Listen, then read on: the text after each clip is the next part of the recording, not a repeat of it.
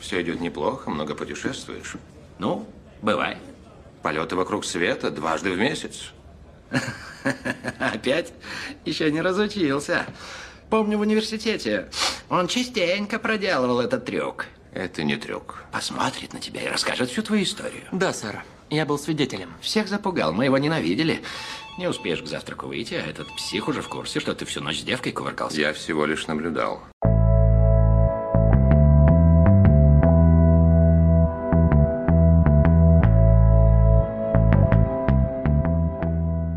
Привет, меня зовут Алихан, а вы слушаете подкаст о когнитивных искажениях «Миражи». В этом подкасте мы говорим об ошибках восприятия, парадоксах и иллюзиях. Спасибо тем, кто подписывается на подкаст, делится им в соцсетях и поддерживает проект рублем. Верю, что все мы с вами приносим в мир толику критического мышления и здравого смысла. Сегодня мы продолжим тему особенностей нашей психики, благодаря которым мы верим в сверхъестественные силы, доверяем экстрасенсам, гадалкам и мошенникам. Вы узнаете, что такое холодное и горячее чтение, для чего экстрасенсам хрустальные шары и почему гадалки недолюбливают молчаливых людей.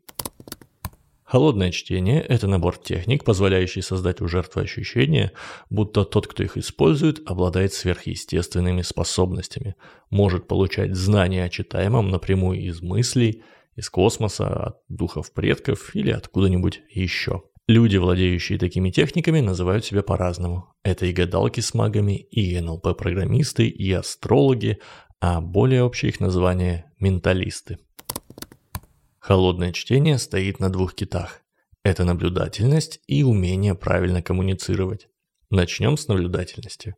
С первых же секунд менталисты начинают собирать информацию о предполагаемой жертве, обращают внимание на одежду, обувь, парфюм, моду, которая следует считываемой, на манеру говорить и интонации голоса, а главное – на реакцию тела и мимику при затрагивании разных тем – Взгляд таких умельцев наметан подмечать еле заметные, трудно интерпретируемые движения. Замечали ли вы когда-нибудь, что легко можете понять настроение близкого человека, даже если он молчит?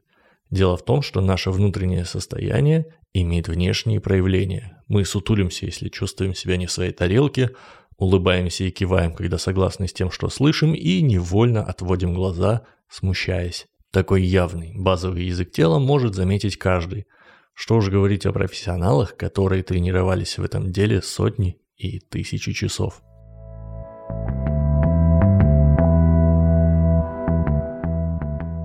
Все это прекрасно, скажете вы, но где же магия? Определение настроения и парфюма не объясняет то, что экстрасенсы практически видят людей насквозь, могут угадывать имена, проблемы, с которыми вы пришли, и буквально целые фразы, которые вертелись на языке. Здесь мы переходим к разговорным техникам, часть которых я коротко опишу. Несовершенство магии. Большинство сеансов гаданий или магии начинается с заверения клиента о том, что он должен будет помогать магу. Мол, в энергетическом поле нынче неспокойно, с соседнего кладбища идут помехи, и вообще ваш случай особенно сложный, то ли дело в порче, то ли в ретроградном Меркурии. Такие заявления, с одной стороны, заранее оправдывают возможные ошибки и неточности, а с другой подстегивают считываемого больше говорить. Расплывчатые заявления.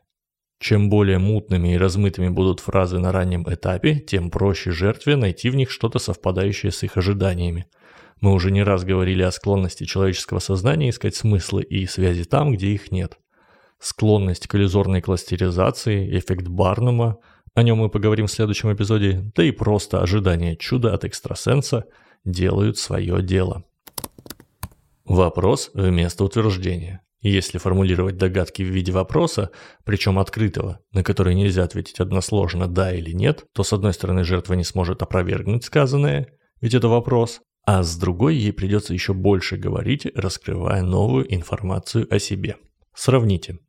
У вас потерялась кошка. Нет, у меня умерла собака. Я вижу образ какого-то домашнего животного. Возможно, кошки. Вам это о чем-то говорит? Ну, у меня недавно умерла собака. Точно, точно, теперь я вижу это ясно. Дух умершей собаки тянется к вам, чтобы передать важную весть. Множественные предположения. Отдельной техникой можно считать выдвижение целого ряда маленьких размытых предположений с последующей раскруткой тех из них, которые выстрелили, и игнорированием всего остального. Опытный манипулятор подсветит, придаст значение тем утверждениям, на которые считываемый отреагировал положительно, и, напротив, замнет то, что не зашло. Поэтому в конце сеанса клиент хорошо запомнит те моменты, когда экстрасенс угадывал, и забудет все остальное. Противоречивые высказывания. Похожая на предыдущую техника. Когда мы слышим двойственные полярные утверждения, мы обращаем больше внимания на ту часть, которая подтверждает наше представление о реальности. Спасибо эффекту подтверждения. Например, если гадалка предположит, что ее клиент в общем-то спокойный человек, хотя иногда выходит из себя, то действительно спокойный человек обратит внимание на первую часть заявления, а эмоциональный – на вторую. Реквизит.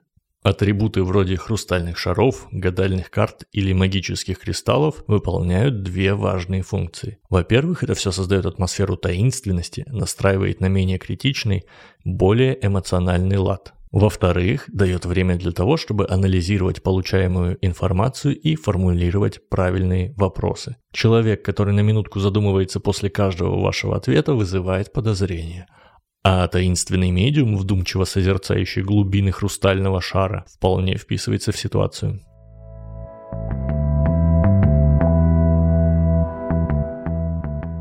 Важное умение менталиста – это работа с ошибками. При малейшем же подозрении на то, что предыдущая фраза была ошибочна, обычно это считывается еще до прямого возражения по невербальным каким-то знакам, Практик накидывает еще несколько более общих вариантов, говорит много и разного, чтобы сознание клиента не зацикливалось на промахах.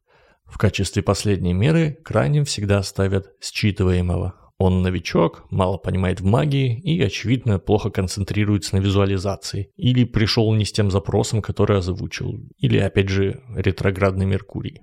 Наконец, стоит поговорить и о горячем чтении. В отличие от холодного, с которым работают без подготовки, оно подразумевает заблаговременное изучение жертвы. Если вы записались к гадалке на следующую неделю, знайте, скорее всего вас спросят о том, как вы узнали о ней, возможно, ваше имя полное, номер телефона, после чего подробнейшим образом изучат все доступные соцсети и все, что удастся найти о вас в гугле. К слову, раньше практиковать горячее чтение было сложнее. Приходилось находить жертву в адресной книге и осторожно общаться с соседями и коллегами. В марте 2017 года на горячем чтении смешно попался Томас Джон Фланаган, известный американский медиум. К нему на шоу заявились веселые, скептично настроенные ребята, которые подготовились и сделали себе фальшивые профили в соцсетях. Естественно, мертвые поделились с Томасом именно липовой информацией, придуманной этими ребятами. Подводя итог, скажу, что в целом мы порой хотим быть обманутыми верить в чудеса и объяснять все таинственным магическим языком. И хоть я и называл в течение выпуска человека, столкнувшегося со считыванием жертвой, это не всегда так плохо. Например, если такой магией промышляет фокусник, то попасть в его руки может быть прекрасным, незабываемым опытом. Я бы пошел на это. Да и обывателю, если он освоит что-то похожее, в принципе, это может быть полезным. Внимательнее смотреть на реакцию своих близких, коммуницировать бережнее и быть более чутким никому не помешает.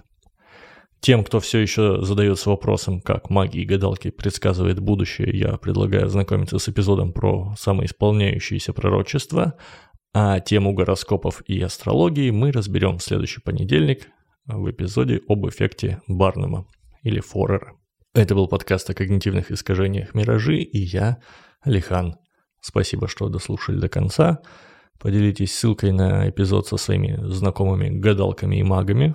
Поддерживайте проект на Патреоне и будьте объективными. Всего вам доброго. И да, я запустил новый подкаст, в котором каждый день э, рассказываю о словах и фразах русского языка. Подпишитесь и на него, пожалуйста, но только если вам есть 18 лет, потому что я там импровизирую и матерюсь как сапожник. Ссылочка будет в описании.